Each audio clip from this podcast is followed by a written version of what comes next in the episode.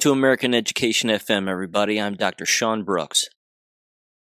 I'm going to start this off by sort of summarizing the whole episode here. It's going to be a little different, kind of rapid fire here at the very beginning because I want to get to the meat of this episode.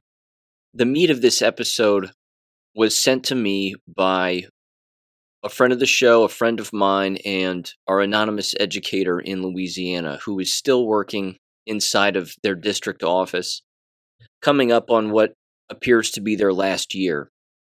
And they are receiving forced professional development via a video series of nine, I think it's eight to nine hours of videos that all of the employees in the district, including the teachers and everyone, are told to watch and then take a test periodically throughout these videos and then certainly at the end of these videos, whether they be true false questions, multiple choice, things of that nature. And I'm going to get into that more specifically, and I have audio from that to play you because th- this really can't, I mean, the importance of this can't be overstated.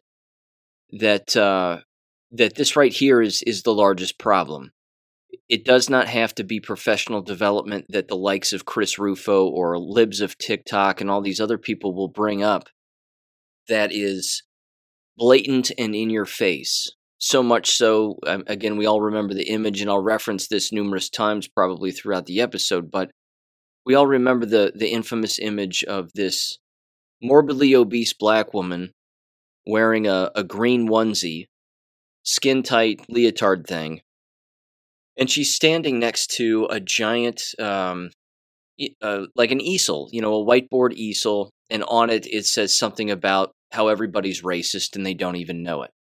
And this was either corporate or education related professional development that they were receiving from her, where she was looking at the crowd and again saying, If you're white, you're racist and you don't even know it, and I'm going to explain to you why the kind of professional development that exists in these environments that's remarkably toxic does not have to be that in your face. In fact, it's far more subtle and it's far more hidden unless you know what to look for and, and, unless you can recognize it at face value and see it for what it is. And I'm going to bring up those examples later on because one of the eight plus videos that exists in this video series that all of these school employees are told to watch and listen to, which many of them don't, as I'll describe later. They just hit play, they hit mute, they let the video run. Um, because again, they're being tracked as to whether or not they're watching the video on their district computer. So they'll just let it run and let it run while they're doing other things, and then they'll come in in the end and just take the test because the test and the questions are pretty obvious. But it's far more subtle is is my overall point here that these videos and the one that i'm going to play here uh, shortly is a sexual harassment video. So there's videos on sexual harassment there's videos on bullying there's videos on diversity equity and inclusion there's videos on other subjects as well. And you can tell that they take a hard slant. Again i'll get into that later but that's the meat of the episode so hang on shortly for that. First off I want to read this, and this is a subject, of course, that you know I haven't covered uh, hardly at all on the show, other than the ridiculous money exchanges and money laundering that's taking place, and all of that, specifically regarding Ukraine. Now, in the town where I live, the uh, the very stupid city council has decided that we need a sister city in Ukraine. So it's again another giant money laundering scheme and a pat yourself on the back because we're all helping Ukrainians. That, of course, is not happening. The money that's being sent over there is being laundered. It's finding its way into the pockets of people who are not Ukrainians, and if they are, they're criminals. And it's not going to anything that is good. It's not it's not going to food for anybody, whatever it is. And and again, my overall picture on this entire thing is is as basic as you would think and as straightforward as you think. There's just people over there killing each other over nothing because of a corrupt Ukrainian government because we know what Ukraine has been doing this entire time. They've been the deep state's laundering machine since well forever. And that's exactly why alleged money is being sent over there from our own government, allegedly. I don't necessarily believe that that's the case. I personally think that those numbers and those figures that we see um, are just fake numbers and and money amounts. I, I, don't think it's real. All these hundreds of billions of dollars. Uh, you know, I, I don't know. I really don't know one way or another, but I do know this, and and this makes complete sense, which is what I wanted to read here. This is from Wall Street Apes on Twitter at Wall Street Apes, and they say a number of things here regarding Ukraine, where the money is going, and how people seem to have no flippin' idea as to what's happening here. So they started off by saying this. They said, quote, there's a reason Ukraine was chosen as the location of our globalist money laundering proxy war. It's the base of operation for unimaginable evil. Ukraine has been the epicenter of human trafficking, organ harvesting, and missing babies since before 2018. I'm sorry, before 2008. There we go. It says so much so the European Council adopted recommendations after a presentation about the missing babies and organ harvesting uncovered in Kharkiv, if I'm saying that right. Said, quote, research was carried out as part of a U.S. Ukraine research partnership, as part of an agreement between the International Center of the U.S. National Institute of Justice and the Ukrainian Academy of Legal Sciences about human trafficking in Ukraine. Here were the key findings, they said. Number one, the sexual exploitation of women in prostitution has risen sharply following the independence of Ukraine. Women in prostitution in Ukraine were interviewed. Narcotics addicted women who stood along the highway described critical losses in their lives and the use of drugs as factors influencing their involvement in and inability to leave prostitution. Women in street prostitution in the city center described their life circumstances and the violence they were subjected to in prostitution. Number two, women are being recruited and trafficked from almost all regions of Ukraine. Women from different regions of Ukraine are likely to be trafficked to different destination countries. It says from these stem regions of Ukraine, women are trafficked mostly to the Czech Republic, Yugoslavia, Bulgaria, and Germany. From the northern regions, women are mostly often trafficked to Latvia, Lithuania, Estonia, and the Netherlands. From the southern regions, women are taken to Turkey, Greece, Italy, Romania, the United, United Arab Emirates, Israel, Syria, and Germany. Number three, says approximately 70% of the victims were trafficked by means of sophisticated deceptions. Mostly the women were offered work abroad as a waitress or dancer. Uh, traffickers approach beauty contest participants with offers of contracts for mo- modeling abroad. Modeling, quote unquote. Schools were also used to train and recruit victims. Women are most frequently trafficked through travel agencies most of which are legally registered. Number four, 80% of the traffickers are Ukrainian citizens, and about 60% are women.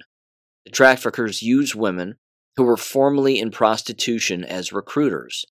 Number five, According to the surveys conducted by the Ukrainian researchers, two thirds of young Ukrainian women want to go abroad. Many of them are influenced not only by the, po- by the poverty, and lack of opportunity at home, but by the Western lifestyles seen in the media. Many believe that they will find a wealthy, attractive Western businessman who will marry them and solve their problems. It continues. Number six. The collapse of the Soviet Union opened up a pool of millions of women from which traffickers can recruit. Now, former Soviet republics such as Ukraine, Belarus, Latvia, and Russia have become major sending countries for women trafficked into sex industries all over the world. In the sex industry market, markets today, the most popular and valuable women are from Ukraine and Russia. Number seven, it says in 1998, the Ukrainian Ministry of Interior estimated that 400,000 Ukrainian women were trafficked during the previous decade. Number eight, it says the International Organization for Migration estimated that between 1991 and 1998, 500,000 Ukrainian women had been trafficked to the West. 13 popular destination countries for women from Ukraine include Turkey, Greece, Cyprus, Italy, Spain, Yugoslavia, Bosnia, Herzegovina. I'm saying that right, probably not. Hungary, Czech Republic, Croatia, Germany, United Arab Emirates, Syria, China, the Netherlands, Canada, and Japan. And then finally, it says prosecution of human trafficking was nearly non existent in Ukraine in from 1996 until 2000, despite over 550,000 instances of human trafficking annually, less than 50 resulted in criminal charges. And they wrapped up and said, You still think it's a coincidence the Ukraine war started right after the WEF Joe Biden administration got installed by voter fraud? Question mark. Unquote. If any local city council, school, as you've heard me say, schools even do this, of course, and raise money for Ukraine, all that's doing is helping fund human trafficking. That's it. Because if it's not going into the pockets of the people that are actually doing the trafficking, it's going into the pockets of the people who are being trafficked to make it easier for them to be trafficked in one way or another. This is undeniable. Not to mention, there's not a single person who's raising money for quote unquote Ukraine, so they say, and they can actually tell you exactly where the money is going and then prove it to you. They could tell you. They could say, well, it's going here and it's going here, and we have confirmation and we trust these individuals who are our representatives and it's going here and here. No, no, no, no. They have no proof. None. None at all. And the person who's running the operation and is partnering with the city council and the mayor's office in the town where I live. This guy lives in London. He's a wealthy guy in London. And now, again, for some reason, our town has associated with a Ukrainian town. This is, uh, it's beyond despicable. I'm just going to end it there. It's beyond despicable. These people are the dumbest on the face of the planet. They have no idea what's going on. And uh, it's painful to watch because they're just so stupid. And I, you know, this is it's disgusting to say, but it's true. Uh, you know, at least they're jabbed because they've got that going for them. I mean, the next time you see me speak publicly in one of these school board meetings or city council meetings, it will be when one of them drops over. When one of them drops over who is sitting at the dais or at a table and they're up front and they're actually a member of one of those councils or one of those boards, that's when I'll show up. And I will rub it in. I absolutely will rub it in. There's there's no denying it. Because they have to be reminded of what they've done to themselves and what they're doing to endless people. And then of course, dropping the fact that they're raising money for uh, child trafficking and human trafficking in a foreign country, well, they should be reminded of that too. But again, if anybody's interested in bringing that to the attention of their city council, you can use this audio as an example if you want, or you can just bounce over to Wall Street Apes and uh, take a look at their posts and take a look at what they've written about. And uh, yeah, it's uh, it's undeniable. It's just undeniable.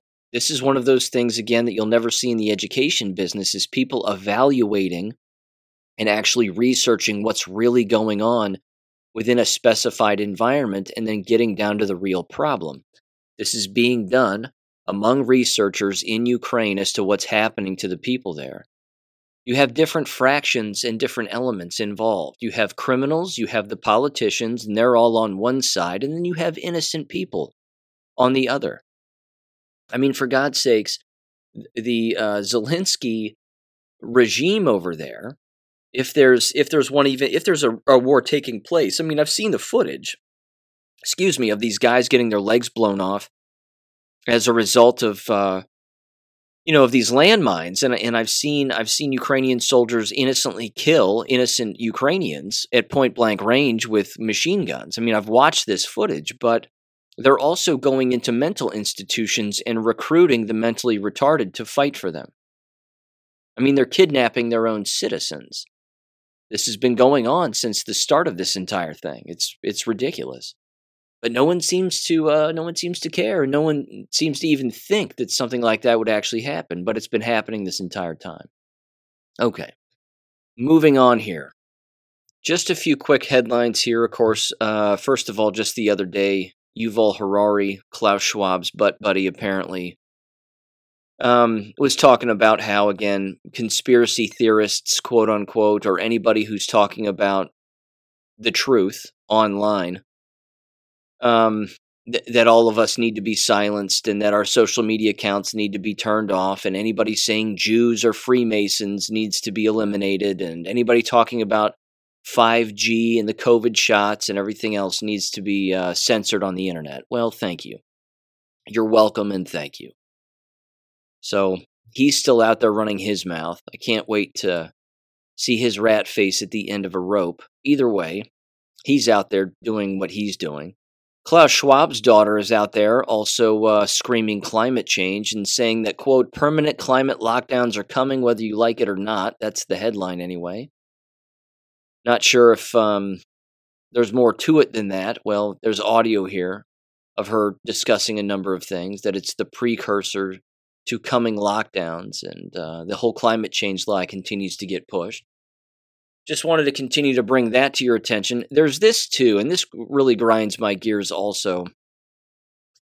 You know, I, I, I love hardworking Americans. I love hardworking people. I always have. Um, I'm very sympathetic to to many of them, in particular the ones who work for large corporations or large companies and they get screwed.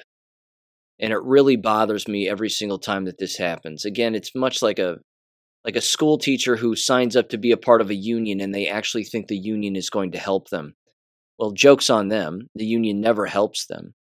And uh, when push comes to shove, if they want to just steal everybody's money and go bankrupt and shut the company down? Well, they can. And that's what's happened here with the Yellow Trucking Company. We all remember the yellow trucks. Those of us that took road trips back in the day when we were kids, they'd blow right by you and they'd just say the word yellow on them. And you're like, all right, cool.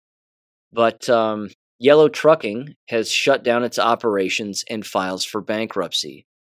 They took $700 million in U.S. government loan bailout and have stiffed their workers. Their workers have received nothing. They haven't received any money. Um, it says here the Wall Street Journal reported that of the 1.3 billion in loans the company has coming due next year, 729 million are from the government, according to the Yellow's latest quarterly report. And the company reported about 1.48 billion in total debt at the end of the first quarter against 806 million in assets. Again, uh, you know, I, I threw up some of this audio on my Gab page of some of their workers just screaming and yelling at their managers as to why they are uh, wh- why all their trucks are parked and why again the threats of layoffs are coming and of course they're already here now and that was maybe a week ago but it's heartbreaking you you watch these individuals work for these companies for 30 years, and uh, they're promised a pension every every day they wake up. They're promised a pension at the end of 30 years, and now they're not going to have it coming, and now they're out of a job. And they probably don't have a whole lot of money because, again, without the pension, you're still working paycheck to paycheck. The only difference is, is in retirement with a pension, you're not working day in and day out. The money's just coming in. But it's absolutely heartbreaking. And the thing too, again, this is this is uh, this is where a lot of people become remarkably dismissive on issues like this, is they don't understand the mental and emotional toll that such a thing takes on workers like this. I'm certain that many of these employees of this company uh, went home and and harmed themselves in some way. Whether again they decide to take up drug use or they just flat out kill themselves, whatever it may be, every single time that employment decreases and unemployment increases, the suicide rate goes through the roof. This has always been the case. It will always be the case. And this right here is uh, is just more proof of it, I think, and it's remarkably terrible. So pray for these people and the people of this company because they've the actual workers themselves have been robbed. They've actually been robbed. And it's legal, which is the abomination of the entire thing. Okay. There's also this. This shouldn't shock people either. Uh, this is from Just the News. Again, the headline Americans without college degrees earned more when immigration dipped under Trump, study found. It says college enrollment is dropping, creating a larger class of workers without degrees. This isn't a bad thing. But what we don't need to be doing is bringing in illegals to make up some difference in the workforce and uh, and fast track these illegals into becoming qualified to do endless jobs. And make no mistake, and I've worked in a building where this was the case, in a school building where they actually hired an individual who was on a work visa. And this, again, this quote unquote school teacher, so they said, couldn't speak English and they were forced to teach a class that was an advanced junior and senior level. Um, I don't know if it was physics or something. It was in the sciences, but they didn't last very long. And again, it was it was a bad hire. But that's what's going to happen with these companies, and it'll certainly happen within the school environments. Is they will start to hire illegals constantly and these individuals will not be qualified to do the job. Not that they need a college degree to do it necessarily, but they're, eh, they just don't have either the IQ, they don't have the previous training, um, they don't have the knowledge or the wherewithal. And I mean, for God's sakes, they're being given driver's licenses. So wrap your head around that one, but that's something that's going to continue to occur. In fact, that leads me to this quick little piece of audio I want to play before I get into uh, the education stuff here that I that I have lined up. This particular audio was bouncing around Gab this morning, and this is a female who claims to be a New York independent journalist or just a journalist, and they are walking around a particular movie theater that is now vacant but is filling up with illegals. Of course, they all use the word migrants, but no, they're illegals and they don't belong here. And they're all sleeping around this entire movie theater on the outside of the building, but they say again that the building became vacant recently yet again and is now being used as an intake center. So give this audio a listen in three, two, one. I'm a reporter in New York City, and this is what I'm covering this Monday morning. I took this video at around 4:30 this morning outside the Roosevelt Hotel in Manhattan on 45th Street. This is actually on 46th Street, but I'm just showing on this side to show the line of migrants that are sleeping on the sidewalk. Now, these are asylum seekers. They arrived in New York City a couple of days ago, hoping to get processed at the Roosevelt Hotel. Now, this was an iconic hotel. It's been in movies, but it shut down about three years ago and reopened earlier this year as an intake center for asylum seekers. Now, this weekend they were at capacity, so these migrants were left to sleep on the sidewalk. You can see the only thing separating them from the concrete is cardboard. Except for these folks here, you can see them sleeping right on the concrete, right on the sidewalk directly. If you've been following news out of New York City, you know that this isn't new. This has been happening for the past couple of months. There have been more than 93,000 asylum seekers that have arrived here in the city since the spring. Officials have said that this migrant crisis is costing the city billions of dollars, at least $4 billion, and Mayor Eric Adams is asking for more federal help. Now, a couple of things here. First of all, in the video itself, you see approximately a hundred of these, as she puts it, asylum seekers. No, no, no. They're illegals. Again, and they don't belong here. But there's at least a hundred of them. They're all lying on the ground, sleeping, doing whatever they're doing. Ladies and gentlemen, if we don't round up all these people and send them back, our country is finished. It's absolutely finished. The military has got to intervene at some point here in the coming year or so as more and more millions are just spilling over. And I know that a lot of the attention is on the Mexican border, but ladies and gentlemen, they're coming in from Canada.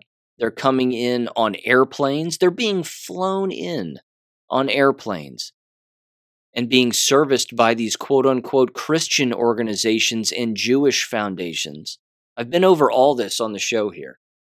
This is uh, it's just it's so it's so maddening. This is just so maddening. Which which brings up this. Any left-wing lunatic who would listen to me talk about this issue, I'm sure would start throwing around names and calling me names. Well, you're xenophobic. you're this, you're that, you're just afraid of mi- of migrants. That you know they have a right too. No, the answer is no, and I'm not afraid of them. I'm afraid of what I'll do if they keep coming here. That's what I'm afraid of. So again, when when these kind of left wing lunatics keep name calling and doing what they're doing, you have to trump them. You just have to trump what they say back to you. If they call you a name, you say, No, I'm not afraid of them. They should be afraid of me. And then you look these idiots right in the face and you just double down. But again, all the left has is the name calling. All they have is attempted guilt. They just attempt to guilt you into thinking that the stance you're taking is somehow not nice or unkind or whatever approach that they think that they want to take. And they think again that just name calling and calling you all these made up names, xenophobic or you're uh you know, you just you're racist and you hate migrants. Yes. Yes, the answer is yes. I'm not racist because that, that term doesn't it doesn't apply. It's made up just like xenophobia is made up. But I don't want illegals here. Period. I don't. And again, if that offends you and you're listening to this, well, you know, too bad. Listen to another show. But I don't want them here. They're a drain on everything that's already being drained. I mean, the drain is dry. The faucet's dry already. This is all a giant on purpose. That's the that's the largest point. People have got to make these blatant connections as best they can. They killed off the American population with a biological weapon. They're flooding our country with illegal aliens who can't do anything. They're trying to fill them in these vacant positions within these what? Businesses and school positions and labor positions. I mean, look what Illinois is doing now. You're allowed to be a police officer in the state of Illinois if you are an illegal. How is that going to work out for anybody? It isn't. But Sean, they're going to get a job and they're going to get trained and they're going to be a law abiding citizen. Are they? Are they? They're not from here. they're not they're not from here. We have a culture here. And no, again, people would start saying, well, we're multicultural and we're a nation of immigrants. Shut up with all that. Just stop. It's exhausting. We're being invaded. The invasion was planned out a long, long time ago, a hundred plus years ago. It's in the protocols of the elders of Zion. It's in that book. It's in there. Flood them with illegals. Cause fear, cause panic, psychological distress among the citizens of an area. Tell them that they need shots in order to stay healthy We'll kill them, we'll poison their food, poison their air, poison their water, and then we'll flood their country with illegals, and then there will be chaos. And the people with the money can eliminate these illegals anytime that they want. And as we know, it is race replacement. It's it's it's racial genocide. They're seeking to not just wipe out whites. They want everybody gone. That's happening. This is happening. And if people can't connect these very basic Legos together, I mean, you've got four Lego pieces in a Lego set. There's only four of them. They have to they have to connect. You have to put them together because if you don't, well, you're not making anything. This right here is the plan. It can't get more obvious, is my point. And oddly enough, this brings me almost to the meat of the episode here with this professional development training because it's within this professional development training at the K 12 level. They're also wiping out white people within this professional development, albeit subtle, they're still doing it. And it's still a giant on purpose. And like I said, I'm going to go through this entire program um, and certainly the description on their website and then play some audio from one of their videos that apparently Louisiana teachers are forced to uh, forced to watch and participate in. But it, it's it's all a giant plan. That's all, and we're all on the losing end if the right things don't start happening here. Um, I tell you what, I'm gonna skip that. There's also, of course, LeBron James's I plus Pro, or I Promise School. I mean, the the name of it was was hilarious, and that uh, nobody in their eighth grade class uh, passed the state proficiency in math. So shocking. And of course, well, let me let me mention this. I'll tell you what. I'll mention this very quickly. I know my attitude's a little off today. My apologies, but um, I'm, I'm frustrated, and this bothers me. All of this bothers me. Um, Matt Walsh decided to again step up to the plate and become the education expert that he is. And Matt Walsh put a video out that I saw on YouTube very haphazardly. I wasn't even searching for it, but it was right there. And of course, the, the LeBron James story is low hanging fruit. You know, multimillionaire, if not billionaire, basketball player who, by the way, has a lifetime contract with Nike. So, you know, he's a slave, whether he knows it or not. Um, and dresses like a woman. Have you seen the pictures of LeBron in a skirt? I mean, please. The man's deranged. Uh, either way, when an individual like this decides to build their own charter school, of course, it's a giant back padding thing, and we're helping everybody, and we're going to help these kids, and we're going to teach these kids. And it's all that nonsense very rarely do the schools succeed. Uh, th- there was another, it, it slipped my mind. Um, darn it. I don't know if it was Mike Irvin or Deion Sanders or somebody, but it, but it was one, uh, you know, it was another famous athlete who happened to be black. Not that that, whatever, it, it doesn't necessarily matter. I mean, you either know what you're doing or you don't. But they also attempted to build a series of schools that did not work out and immediately ended up running away. And of course, the people that they hired to be on their board were stealing money and misappropriating funds and so on and so on.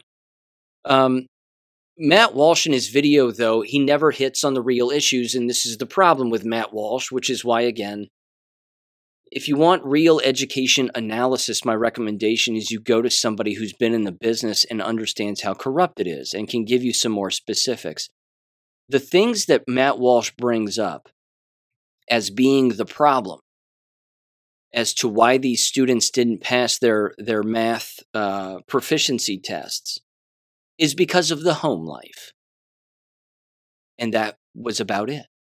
That was all Matt brought up. It was all about the home life in the broken home. We have fatherless homes and that's why these kids within this school can't uh, can't read and comprehend, and certainly can't do math. It's because of the broken home. It's it, it's ludicrous. What about the school teacher? Where did they come from? What are their credentials? Where did they learn to teach? What did they learn to teach? How did they learn to teach?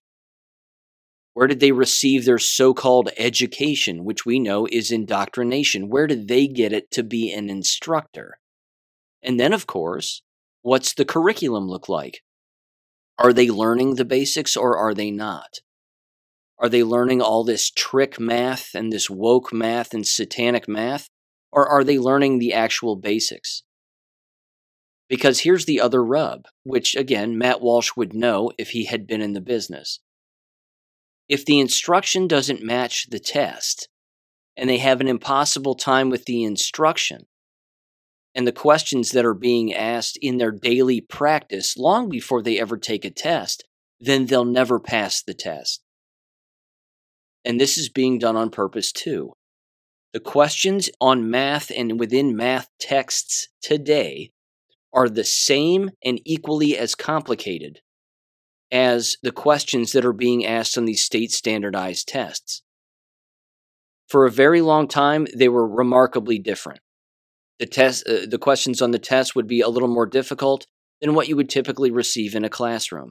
And instead of just making it basic math that, that an eighth grader can understand, which is typically pre algebra. I mean, eighth grade is pre algebra level math. You're you're putting numbers together. If numbers are next to each other then you have to multiply even when the sim- multiplication symbol isn't there. I mean it's things like that. But if the proper process isn't being taught because the curriculum itself has been so warped over the years that they're never going to get the questions right in daily practice you can't possibly expect anything to be different with the test. You can't. On top of that, what are they using as in as an actual instructional tool beyond a so-called textbook if they're even using that? They're using these online programs. They're having these children stare at computers while they're having to listen to the teacher. And then they stop listening to the teacher because the teacher doesn't want to talk anymore. And then they say, Get on your computer, hit play on this video, watch the video, and do what they tell you to do. This is the kind of instruction now. Where again, computer voices, and I literally mean that, it doesn't even have to be a YouTube video, it's just these math programs that exist on computers are a computer voice telling the child what to do as they have headphones in, as they're staring at a computer for eight hours a day. And they're just attempting to grind it into their minds. Well, this right here should prove that that doesn't work. Never has. And then you bring in this you bring in the quote unquote professional development of American K 12 school teachers. And what are they being taught these days?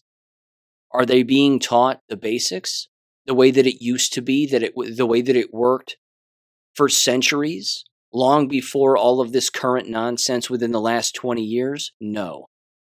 They're not. There's no role reversal here. There's no unlearning what you have currently learned and getting back to the way that things were because it's a giant corporation and it is intended and purposely designed to confuse and fail. It's designed to get children and the instructors themselves to be confused, believe the lie, and then fail. Fail as an instructor and then therefore fail as a student. And it's working. This is the plan. This is part of this plan. This is part of the takedown of the United States of America. You have to destroy the youth of this country and the people who instruct youth certainly those who instruct them in the masses, which we know American K 12 school teachers do. Again, it's a giant conveyor belt in a factory. That's what the school environment has become. And with that said, I want to mention this, this brief peer reviewed article, which I have brought up in the past before, but it deserves a quick revisit before I get into the meat of this episode. There was a paper that was written I have it right here. Bear with me. Uh, the uh, okay, November of 2019. This is a rather important paper. It was titled, is titled, Teacher Effects on Student Achievement and Height, a Cautionary Tale. I'm going to read the abstract to this one more time because this is remarkably telling and it requires just slight analysis. And I have personal experience with this from a professional development standpoint, quote unquote. So uh, I can certainly speak to this. But this, this right here again is what the likes of the Matt Walshes and the Chris Rufos and the libs of TikTok are never going to cover. Because again, they've never been in the business and, and they just don't have the experience. They are Con Inc speaking about particular things that are low hanging fruit. Oh, look, another teacher with purple hair screaming about trannies and how they have rights too, and they're going to teach their kids about trannies. That's great. But let's understand the larger brainwashing scheme here. So, this particular paper discovered the following, and well, I'll read the abstract and then the ultimate revelation that came about as a result. The abstract says, quote, estimates of teacher value added, quote unquote, suggest teachers vary substantially in their ability to promote student learning. Prompted by this finding, many states and school districts have adopted value added measures as indicators of teacher job performance. In this paper, we conduct a new test of the validity of value added models. Using administrative student data from New York City, we apply commonly estimated value added models to an outcome teachers cannot plausibly affect student height. We find the standard deviation of teacher effects on height is nearly as large as that for math and reading achievement, raising obvious questions about validity. Subsequent analysis finds these effects are largely spurious variation or noise rather than bias resulting from sorting on unobserved facts related to achievement. Given the difficulty of differentiating signal from noise in real world teacher effect estimates, this paper serves as a cautionary tale for their use in practice. Here's what this means. Unquote, by the way. But here's what this means it means that in this particular study, they had endless teachers examining the test scores of students and that by simply examining the test scores of state standardized tests that that would somehow by default cause the teacher to change what they're doing for the better and improve thereby improving the academic achievement of the students themselves. And it didn't. It had no impact whatsoever. In fact it had as much impact examining students' previous standardized test scores and these quote unquote value added models that it somehow adds value to the teacher or the student if you consistently just examine these numbers and revisit your own practices. That if you do that on a constant basis, it has as much impact on the student's achievement as it does on the student's height and how tall they are. So you can't improve their achievement by drilling in useless professional development into the minds of the instructors because it won't have any impact on them. Just like you can't impact how tall they are, how fast or or uh, or slow they grow by by staring at them themselves. It's laughable. I mean, it's beyond laughable, but this has been proven to be a fact. Now, me personally, I had to do this also. I had to do this as a school teacher. They told us through a tracking system that was done on our computers that we had to log into this system and they could see the amount of hours and minutes and seconds that we were logged in to the state standardized test website that disclosed the scores for our students specifically, and this is the embarrassing part, specifically within, within our homeroom classes. And many of the students that we had in our homeroom classes were not even students that we were formally teaching in our classes. Because the homeroom class was not an instructional class, it was like a study hall. And the vast majority of the students I had in my class, well, I didn't have them in my normal classes. They were just there for for homeroom. It's it's preposterous. And we would do this. We would log in. We would get yelled at in a faculty meeting about how it's evident that we aren't spending enough time staring at our computer and staring at the, uh, the, the test scores of students.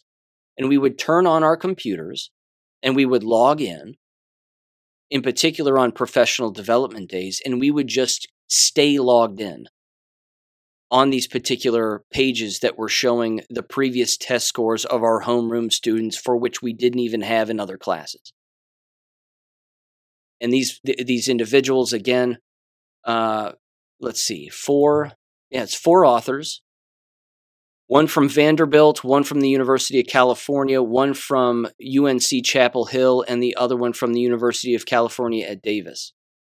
And another one again, University of California in Irvine these individuals arrived at that same conclusion that this quote unquote value added models like we're going to increase the value of you as an instructor and and and and the uh, the achievement of of the of the student by having the instructor examine how effective or ineffective the child has been in the past and that will somehow magically make things improve in the future. No it has no impact whatsoever. Zero. And yet this still happens on a day in and day out basis, month in, month out, year in, year out, semester in, semester out, however you want to slice it. It still happens within American K 12 schools on a constant basis, and people are wondering why it's failing and why it's destined to fail. It's because no one's learning. In particular, the people who are running the entire apparatus here. Okay, that's the I uh, the I promise school. Well, you promise all right. You promise to let people down, and you promise to fail, and that's exactly what's happened. There was also this story from last week.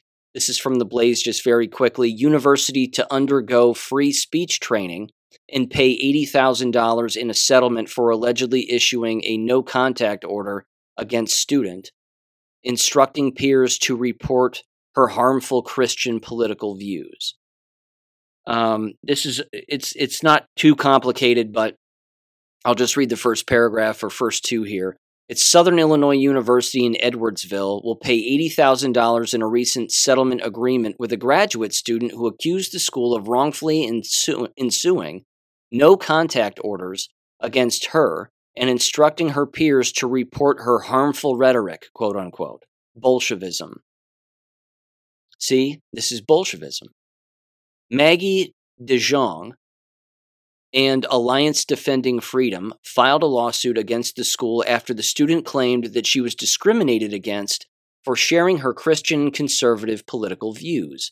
Three of the school's professors have been ordered to undergo First Amendment training as part of the settlement agreement. Additionally, the university has been re- required to revise its policies and student handbook to protect students' political, religious, and ideological views.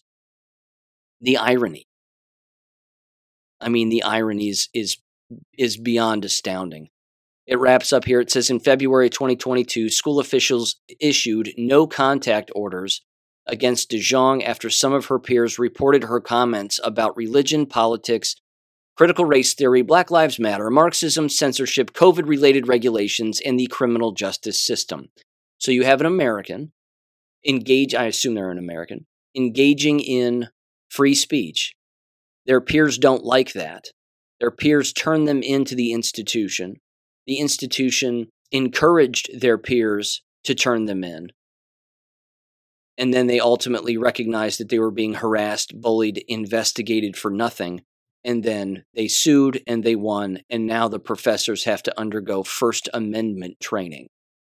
This is the state of affairs, ladies and gentlemen. It can't get clearer. This is the state of affairs. But again, these are not, the individuals that run these institutions are not interested in any constitution. They don't have a personal constitution, they don't have morals, values, and they certainly don't care about the real Constitution that allegedly still exists. These individuals are in it for their own ideology, which they don't know because they're that brainwashed, is their own destruction. They're, they're advocating for their own destruction and own loss of job, and they have no idea. Which leads me now to this the meat I know that took a while. My apologies, but it's one hell of a setup to this. Okay. Vector Solutions. Again, all credit to our friend of the show here in Louisiana who is still in the inside in a district office. They sent me the following here. Again, just a brief overview of this. They are told on a year in and year out basis to watch approximately nine videos, which of course indoctrinate and reteach numerous things, which encompasses approximately 44 minutes per video, give or take. I could have the timing wrong, but one of them, one of these videos, is about sexual harassment in the workplace, what to pay attention to, and so on and so forth. So let me first read through Vector Solutions here. VectorSolutions.com, on the About Us section, it says training and learning technology for everyday heroes. Now, to, let me cut to the quick real quick. This is a training website, again, specifically for public education, and it says in for commercial markets, but it's largely public education. It's also designed to track the individuals who log in and then see, of course, how long they are logged in and what pages are they on and what are they doing and what are they watching. And then all of this data collection is gathered by them and then sent back to district officials so that they can see who was doing what and when they were doing it. It's surveillance.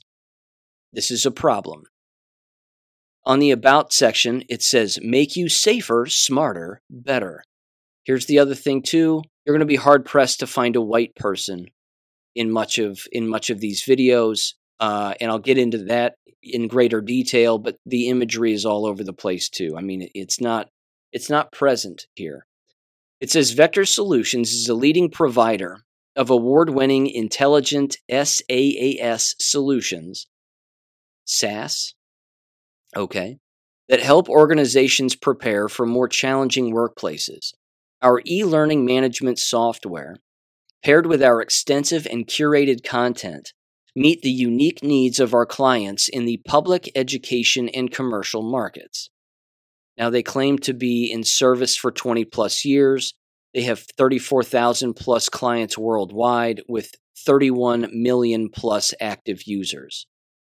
They have products, they have awards. Meet our leadership team, okay?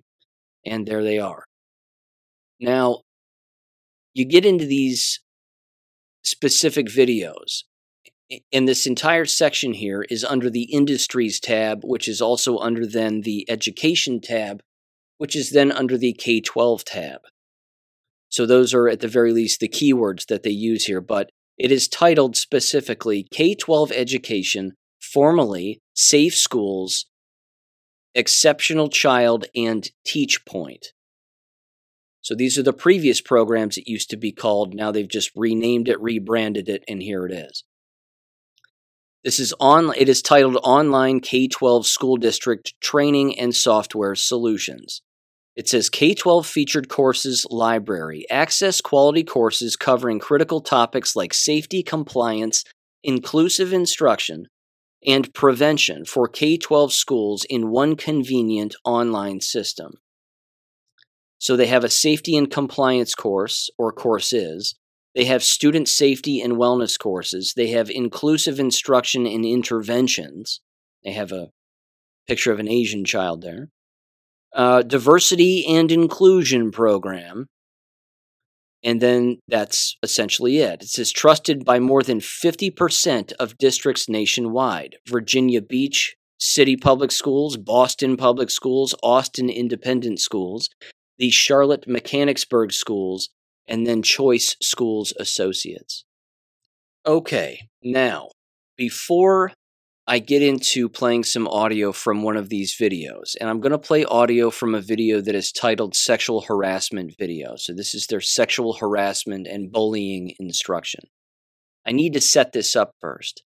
It's approximately 44 minutes long, a little less than that potentially. And throughout the video, what you will see nine times out of 10, if not the entire time, is that the victim that is being described in these scenarios and situations is almost always a minority student. And they are being victimized by either unknown individuals without names or they are identified as specifically being white individuals who are engaging in the harassment or bullying or whatever. Therefore, again, the victim in these situations is always a minority, whether it be a minority student or a minority teacher. And yet, the victimizer is white or unidentified. This right here is the problem. This is the hidden agenda that is only hidden to those who do not understand the larger picture here and what is going on. This is subliminal messaging. It is programming, to say the least. And it's driving a wedge within the, within the working environment to indicate to people, whether they see it or not, that white people are the problem. So I'm going to play these three scenarios that are laid out here within this video. But I want you to get just a taste of some of the language that you'll hear, of course, during the basic instruction, because in this video, what they do is the vast majority of it is, again, just a computer voice reading off slides as you see these slides in front of your face. And then they have actors. They have actors in situations pretending to be teachers and then student actors pretending to be students within these, again, made up scenarios, which are completely scripted, which I, again, I can't emphasize enough.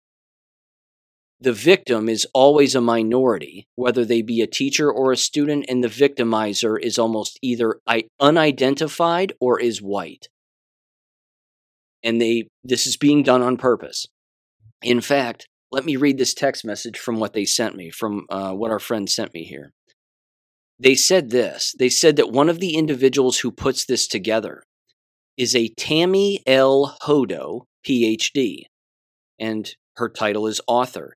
It says Tammy Hodo is a visiting assistant sociology professor at the University of North Florida, where she teaches courses on racial and ethnic minorities, as well as sociology and research methods.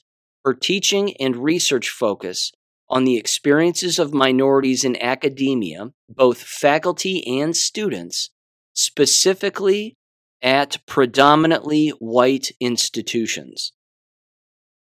This is her bio. And yes, she is a black woman, but that's her bio. She's specifically targeting what she calls predominantly white institutions. And how on earth can you succeed in a predominantly white institution. You can see the the bigotry in in the in the premise here. It's overwhelming.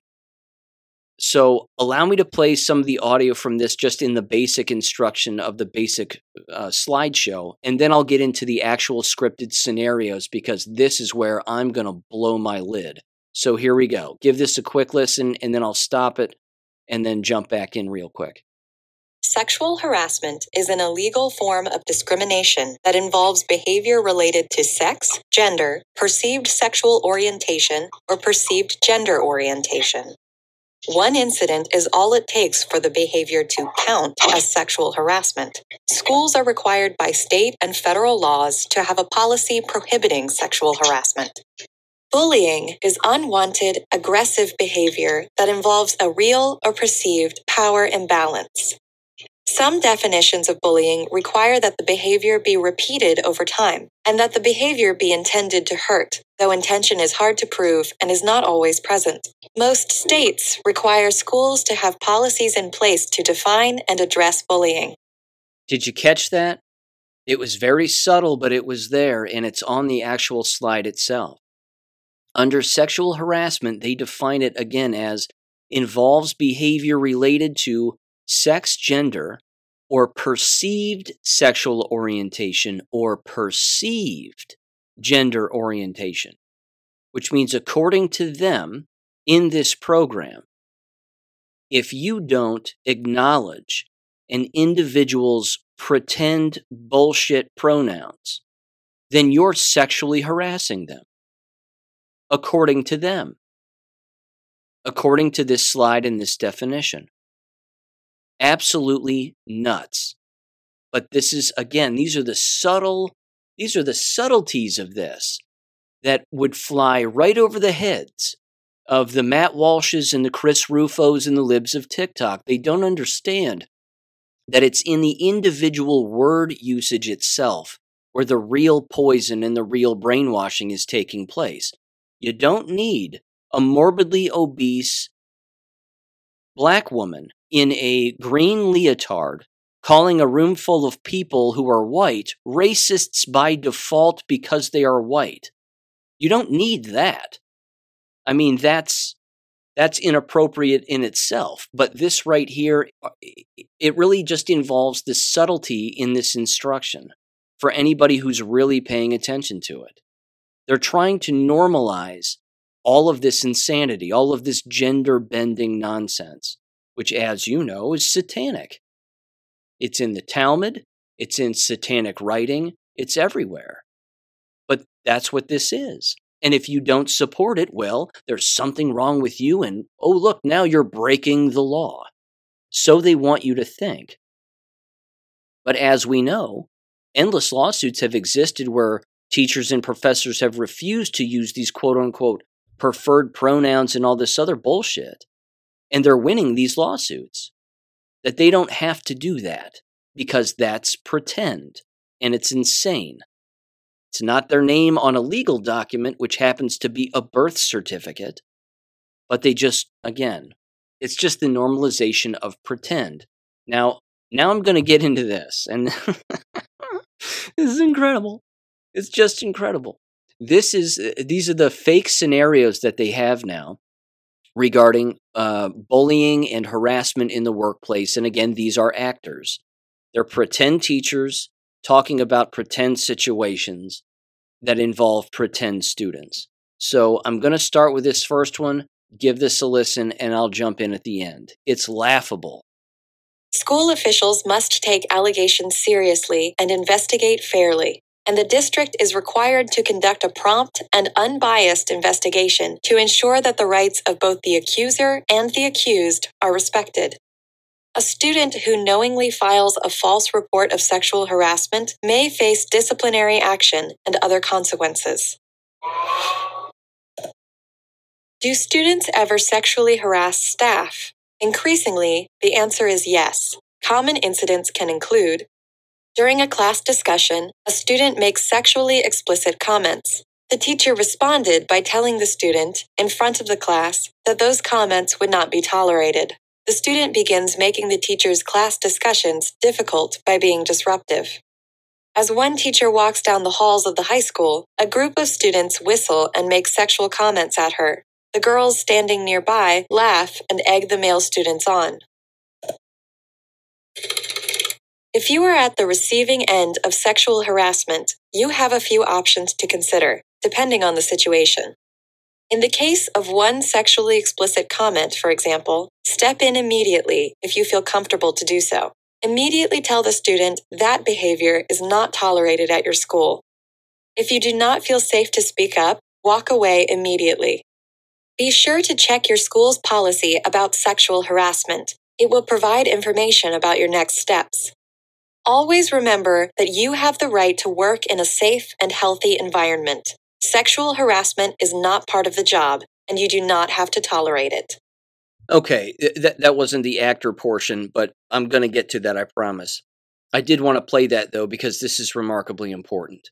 The hypocrisy here is thick and remarkably incredible. I myself was sexually harassed in the workplace by at least one student over email. It was remarkably inappropriate and it was awful. What recourse did I have as a male school teacher in an environment when a female was sexually harassing me over email? I had none. Zero. In fact, when it's you as a male and and like I did, I did what I was contractually obligated to do, which is you bring the email to the administration, your most immediate administrator, which is an assistant administrator, the person who's responsible for usually observing you. And you say, I just got this just now. This just was sent to me just right now. I remember looking at this person, and this individual was lost. They, they were lost. I said, I don't know who this student is. I don't know what this is, but you need to make this go away. And you need to find out who this student is and expel them. That was my solution. Now, what was their solution? Their solution was they had the principal come to my come to my classroom first period of the day after I had already handed this to an administrator. He opens up my door, brings me out into the hallway. He's rattling his change in his pockets like it's not that big of a deal. He's kind of laughing at the entire situation because he thinks it's funny. I wasn't laughing. My ass was in a sling here because I thought to myself, I'm a guy. I'm a single white male in a, in a school building. I'm guilty before proven innocent here. But the administrators knew that I didn't do anything wrong. But they were, they were laughing at it because they thought it was funny. Again, this was not funny. This was awful. And I thought to myself, what in the hell is going on here? I mean, no one is doing what they need to be doing. They're not even attempting to find out who this person was. So by the end of the day, they brought in the district investigator. There were two of them at the time. They brought in one, and he he read it and he looked at it and he got my take on it. And I said, I don't know who this is. I said I could take a guess, maybe, but I don't know. I would be guessing. I said, uh, "This is the email I got this morning. This is this is it." And they said, well, don't worry. We get this kind of stuff all the time, and usually it just goes away on itself. Goes away all by itself. and we can't really find out, uh, you know, who it is because it's an anonymous email, and there's really no way to find out. In fact, in murder cases, it's really hard to figure out. They were pretty much laughing it off too. And I again, I thought to myself, is anyone here doing their job? Am I the only one doing what I'm contractually obligated to do? In the video, though, again, they make it sound like you have rights as an employee. That if you're being sexually harassed as an employee, then you have rights and, and there are consequences and repercussions for the individual engaging in the crime. The fact is is there are none. Zero. You don't have rights as a school teacher. And the quickest way to find out again is all you have to do is put the shoe on the other foot. And you'll immediately find out you have zero rights because if it was me sexually harassing a student, I would be fired, psychologically evaluated and arrested. But no, if a student does it to a staff member, well, it'll just go away on its own. That was their solution. So, my point is this, and you're going to hear this later on, because there are numerous situations here. my point is, is that in this pseudo professional development, that they think is professional and developing the individual is in fact not. It's gaslighting. They're telling you you have rights when you have none. They're telling you that there are legal repercussions that can that can be worked against a student when there aren't any. We have students bring copious amounts of drugs to school in American K 12 schools year in and year out, and they always make their way back into the building. It's next to impossible to have a student expelled from a school building. They have to rape someone. And even in those situations where individuals have been um, illegally surveilled by students using cell phones. I've brought up a bunch of those stories in the past too. When situations like that exist, the teacher has no repercussion. They, have no, uh, th- there are no consequences. There are no recourse, is what I'm trying to say. There just isn't. But the, but this video, these videos that they produce, are gaslighting the staff into believing that you have rights and you're protected. No, the exact opposite is true. Look what the last three years did. I'm going to bring this up more than once, but look what the last three years did. The last three years proved that you have no rights. Certainly in the working environment. I don't want to wear a mask. You're fired. I don't want my students wearing a mask either. Oh, you're not complying? Well, you're insubordinate. You're fired. I don't think we should be talking about shot taking and people taking these shots. I mean, it says right here it's a biological weapon. I don't think anybody should be, oh, you're, not going along with what we're telling everybody. You're fired. You have no rights. None. The last three years should have been all the proof a person should need. That should be it. Here's the other irony and ironic part about this entire video, uh, in, in particular, rather, this specific video. They actually have the stones in this video to bring up the Civil Rights Act of 1964.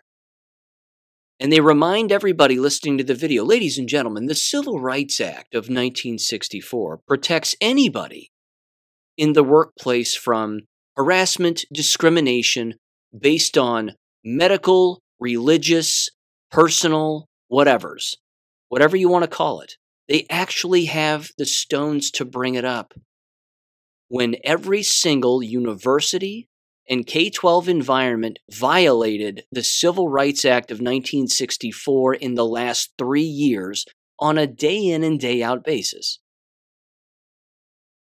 That's why this professional development is brainwashing and gaslighting to the nth degree. And they know what they're doing and they don't care. They're just trying to create compliant, you're going to be okay, everything's going to be fine kind of workers. And just lull you into this sleep where ultimately the environment will become so poisonous that you won't know which way is up. Now, I'm going to keep playing this and get into again to these scripted scenarios right now. And this first one uh, is a doozy. So give this a listen in three, two, one. We have a, a pretty in depth no bullying policy here. Everybody, teachers and administrators, um, we all have to be on the lookout for anything. And uh, a big part of that is checking new apps and social media because so much of it happens online and, and on their phones. So this morning, I was looking on uh, one of these apps that lets you post and comment anonymously. And um, there was a post about Juan, one of our students here and it said, How long till that F word comes out of the closet? And that there's dozens of comments, all basically saying the same thing. So I went on to social media to see if, you know, there's more of this going on. Um, and the, the thing is, most of our students here um, keep their posts private because they know we check them. But one of them created a public community page titled Juan's and F word. And it's just them posting all these horrible things photos, comments, everything about him. Really, it's awful. this could be Juan of my favorite ones. I think this is one of my favorite ones. Right out of the gate, I, I was laughing the first time I watched this. Someone called one the F word. A fag is what they're basically saying. Uh, when is when is that fag going to come out of the closet? Here, here's the funny part. Uh, all of those dramatic pauses that existed in that audio that you just heard were real. That wasn't me spacing out the audio. That's the cheesy nature of this instruction. And it's almost like a just a very bad, poorly acted after school special. It's it's like that, but it's intended for adults, which should tell you how uh, interested they are in insulting you intellectually. They they they talk to you like you're an idiot. First of all, I'll say this.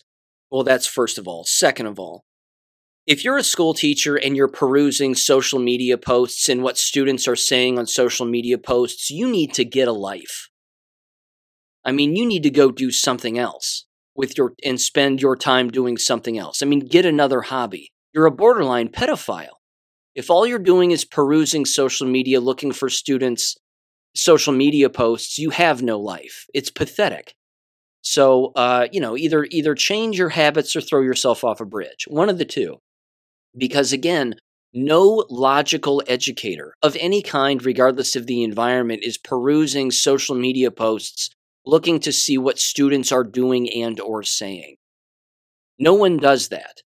So the entire scenario is borderline fake. I mean, it's I'm not saying that students don't say bad things about one another on social media, but it's not the it's not the it's not the the teacher's business unless someone brings it to the teacher and there's a serious threat to safety potentially in the building or again to a student. Then, of course, the teacher has a responsibility to bring it to the administrator, and the administrator has a responsibility to bring it to the resource officer, and then it's in the hands of the law, allegedly. But that's that's the order of operations there. You shouldn't be some creep teacher who's, you know, looking up what Gay Juan is doing in his spare time and whether or not there's a fake website talking about Gay Juan. That's not the that's not the that's not the job of the teacher, but you can see how and hear rather how in the video he's trying to normalize that as being a effective teacher practice. It's not. No teacher belongs on social media, certainly not perusing um, student posts for what they deem to be safe or unsafe. That's Bolshevism. They'll say it's under the guise of safety, but don't they always? Don't they always say, come over here to this wall, putting your head up against this wall and your body up against this wall and facing this wall is safe and, and we're protecting you. That's what they say right before they shoot you in the back of the head. That's eh, this is this is not safe. It's dangerous. And I might add, uh, not only is the overacting terrible with this male actor, but he's he's uh, he's flamboyant. So he's probably gay, and he's standing up for Gay Juan, who's been called a fag, and that's offensive. And we need to help Juan now because he's in danger. Give me give me a break. And then they cut in in these videos with periodic questions to ask. And it says here for this particular question it says, quote, "What should Paul do next?" He's seen online bullying of one of his students in a sexual nature. This situation could involve fill in the blank. And it says select the best answers. And the two answers that they provide here are a hostile environment or a quid pro quo. Those are the two those are the two possible answers. It's I, I have to tell you, it's just beyond embarrassing, but keep in mind, Juan is not a white student. Remember, they're discriminating in these things and they know what they're doing. Juan is the victim.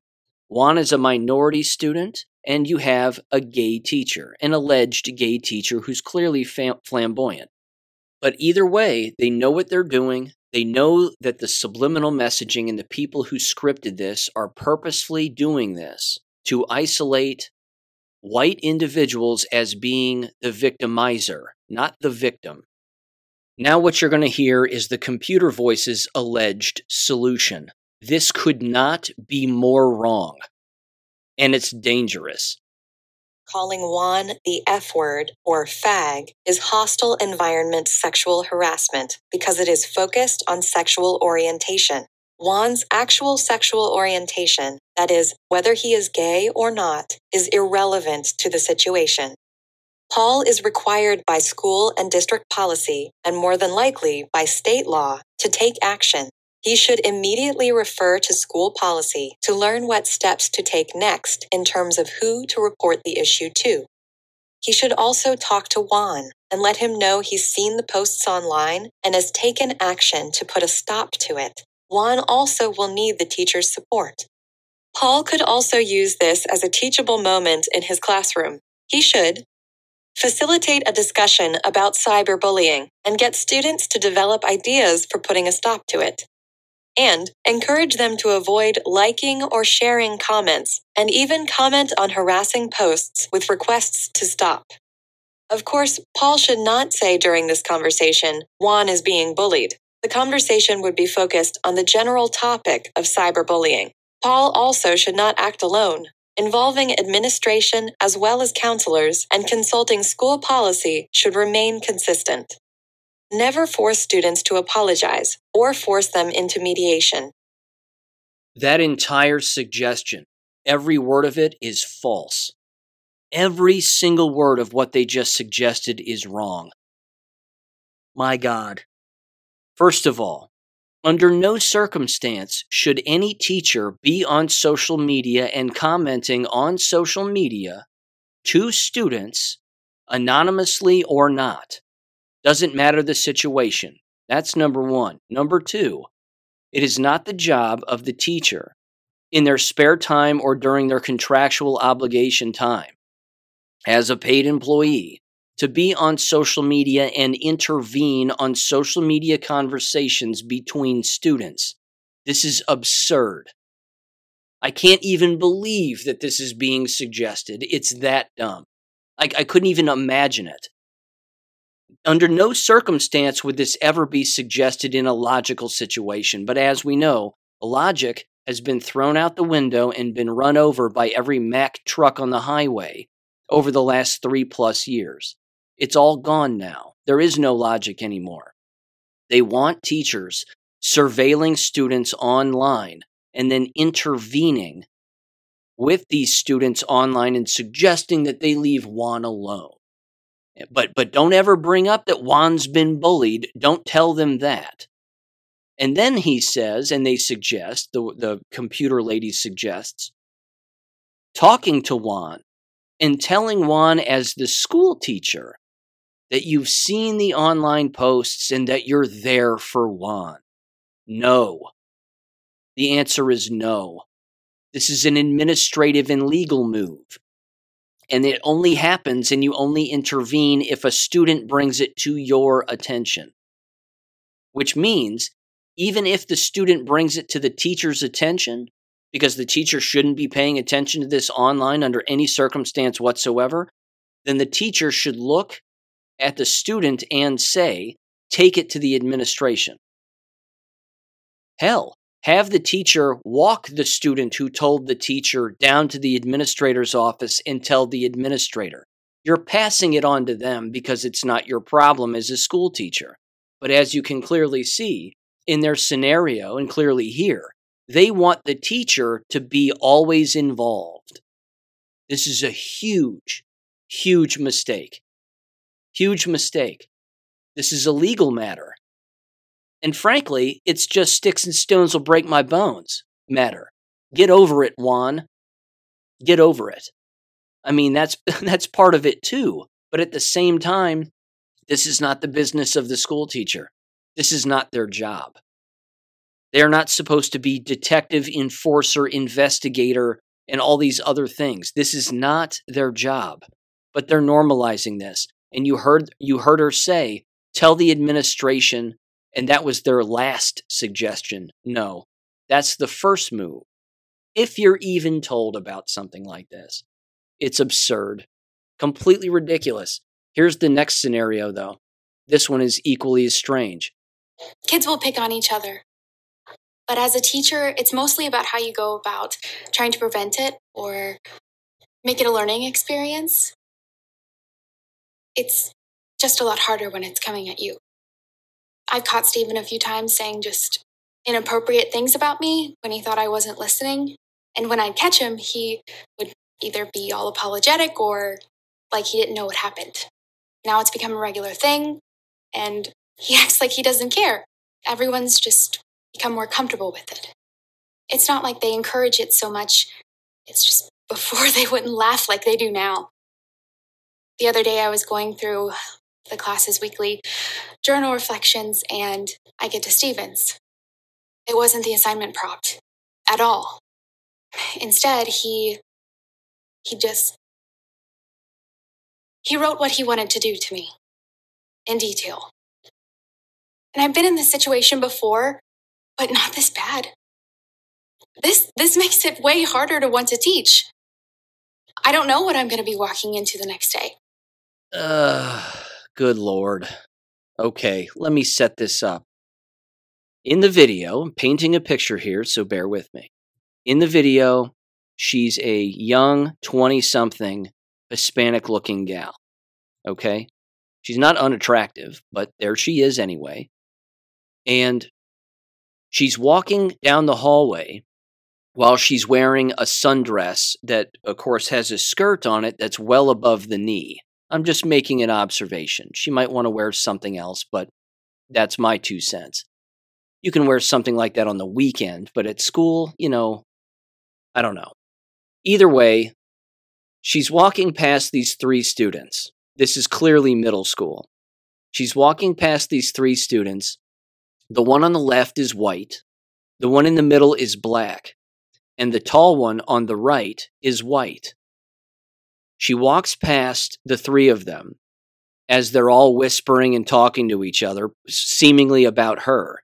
And she stops and she addresses the white student on the right, who is the tallest of the three, and starts to talk at him as he's got his arms folded.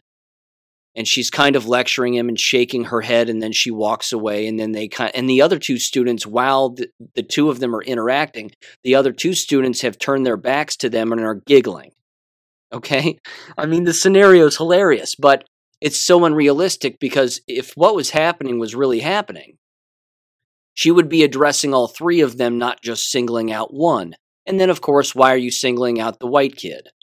There's another white kid there, and there's a black kid, but she's she's picking she's singling out this particular one. And then, of course, she goes to the journal entry, and he and he's talking about what he wants to do to me sexually, and blah blah blah you have no rights. I, I, I, went over that earlier. You have zero rights. What should happen in the situation is the teacher should take that, make copies of it immediately, the moment she reads it in its entirety, make copies of it, stop what she's doing, regardless of where she is, and take it to administration. And then take it to the resource officer.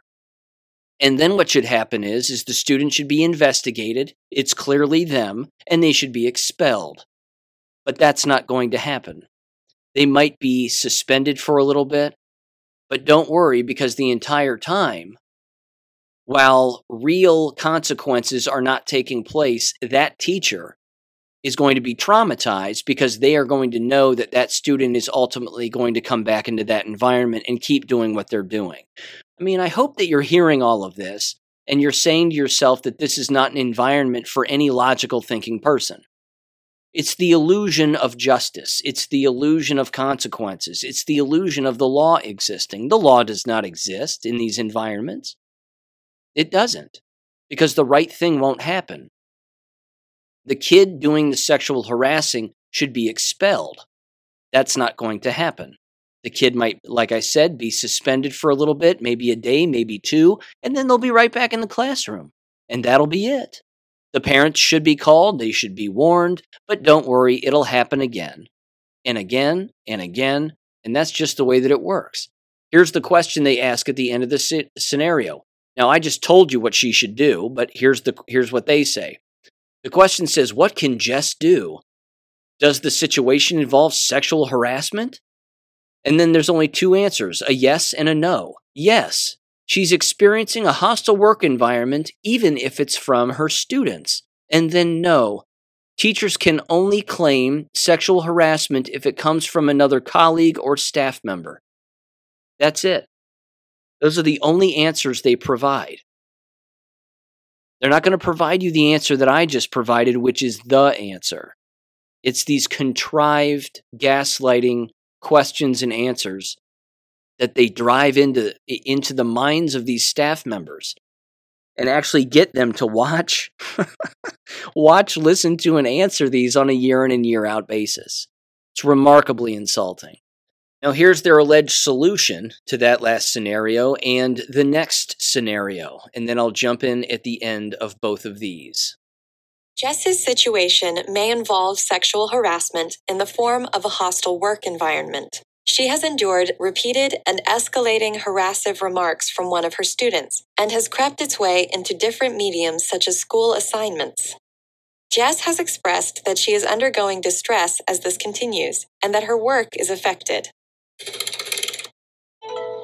Alyssa and I both teach math here, and we get along pretty well since uh, most of the department is guys. Not a bad thing, just, you know, we look out for each other. So today I was walking down the hallway back to the office, and from one of the classrooms, I hear someone say something about Alyssa.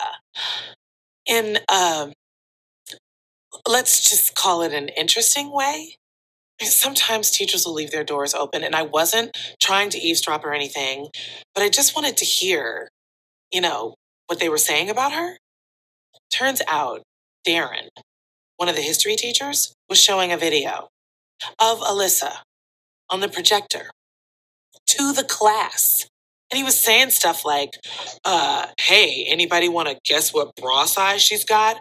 And uh, wouldn't it be great if she could do those moves in the classroom? apparently what happened was a student saw her somewhere outside of school so he filmed her with his phone and put it on the internet somehow darren found out about it and thought it'd be a great idea to show it to the class i was just stunned i mean it just i feel like it's coming from every direction and i have no idea if alyssa even knows about it i don't even know where to begin I mean, I do, and I'm going to start here. Number one, it's a black woman describing this situation. Number two, they manipulate the environment into being majority guys. There isn't a school on planet Earth that is the majority men. Not one. Did you catch her say that at the very beginning? I didn't know what to do because it's a majority men environment. No, it isn't. no, it's not. There's not a single school in America that is majority men. If it is, they're all gay, but they're not men. This is a huge problem. And then, of course, who is the victimizer in the situation?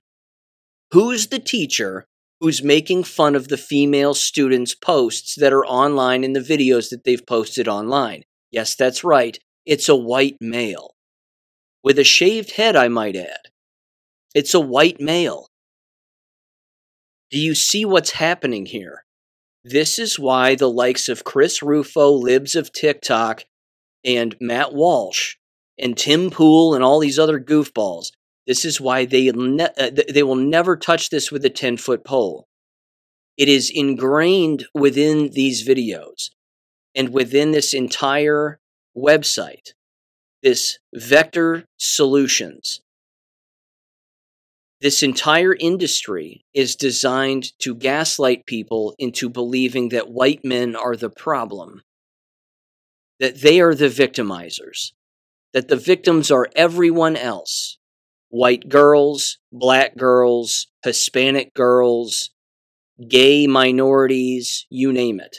They've ran they've run through all of those because in none of these situations is the victim a white male. Not one. White female, allegedly, given the last video, but you don't see the race of, of the female who's who's on this uh, you know, fake scenario video on, on social media that's allegedly being played in the classroom, which by the way, that too is equally as absurd. No one would do that. No school teacher would play a social media video of another student at the front of class, make comments like that or that are, that are blatantly sexually related to the entire class unless that unless that teacher unless that well i don't know why unless that teacher is knows that that's their last day of school. And they're never going to work in that building or in the entire profession ever again. Other than that there's no there's absolutely no reason why that would ever take place. It's next to impossible. But it doesn't matter the overall picture here that i want people to understand because i'm done playing the audio now but the overall picture is that this quote unquote professional development that is going on right now doesn't have to make the news, so to speak, in order for it to be invasive, subliminal, but also right in your face and direct regarding the race discrimination that takes place against whites within these within these videos and the entire hostile scenario that they are setting up against whites because keep in mind, it's a black woman who helped formulate all of this. I read her credentials at the beginning. She claims that she's creating this instruction for environments that are predominantly white. These environments are not that anymore, and certainly haven't been for a very long time. They're certainly not male driven environments, they aren't a majority male.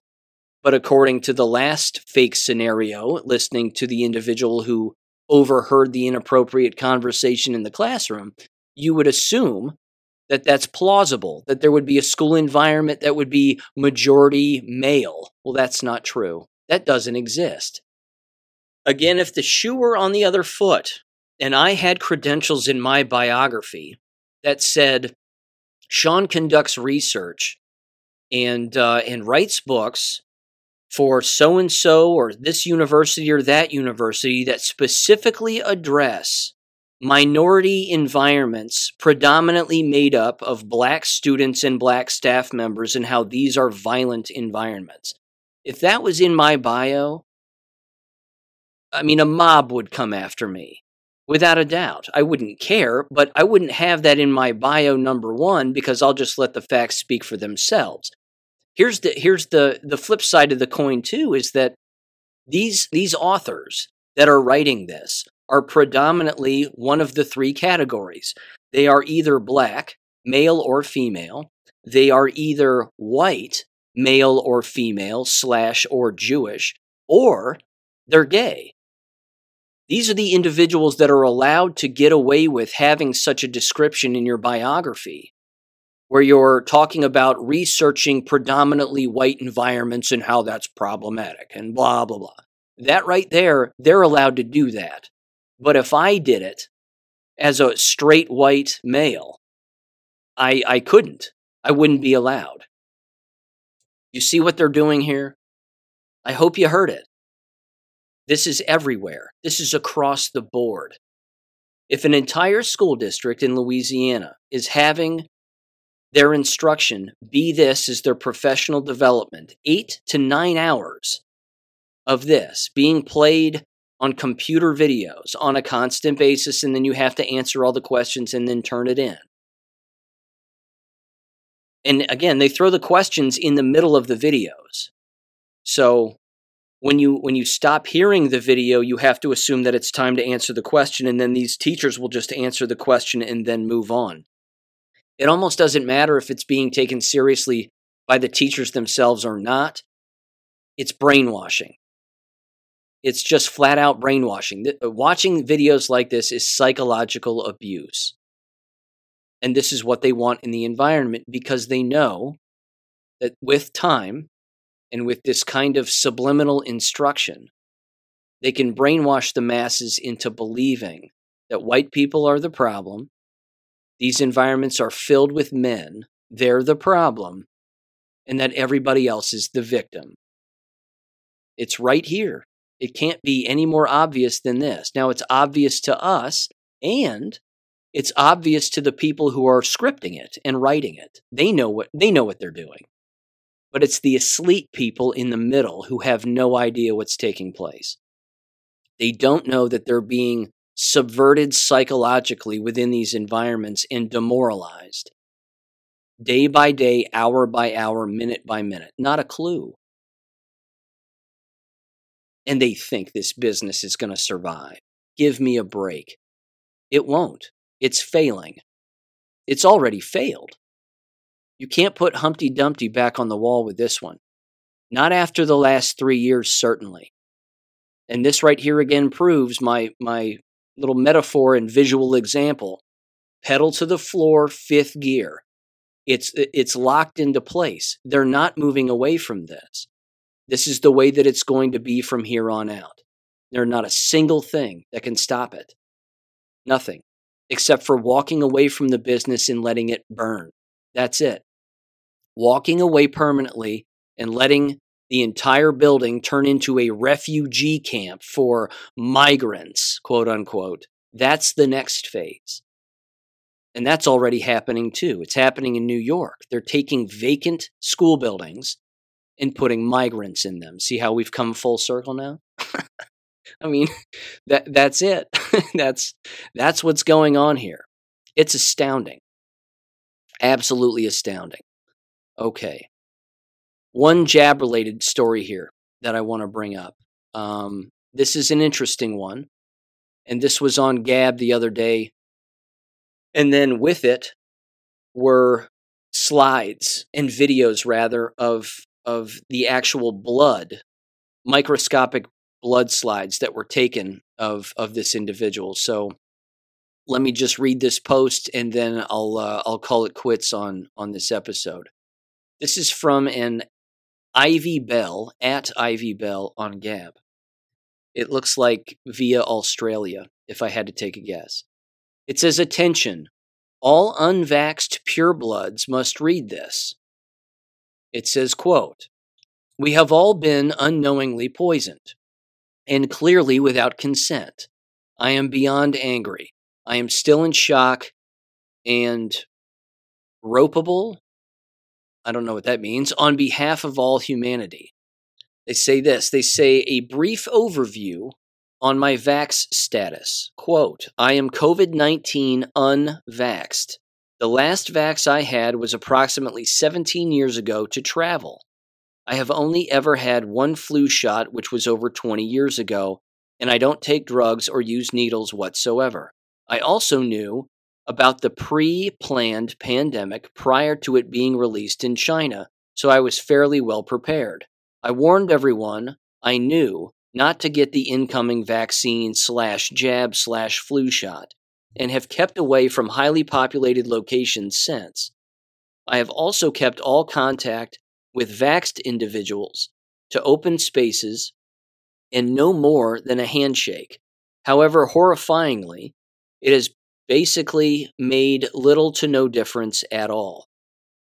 They said, quote, after two unvaxxed friends, one completely unvaxxed, including zero childhood vaccines, and both living separately in the country, had their blood analyzed within the last two weeks.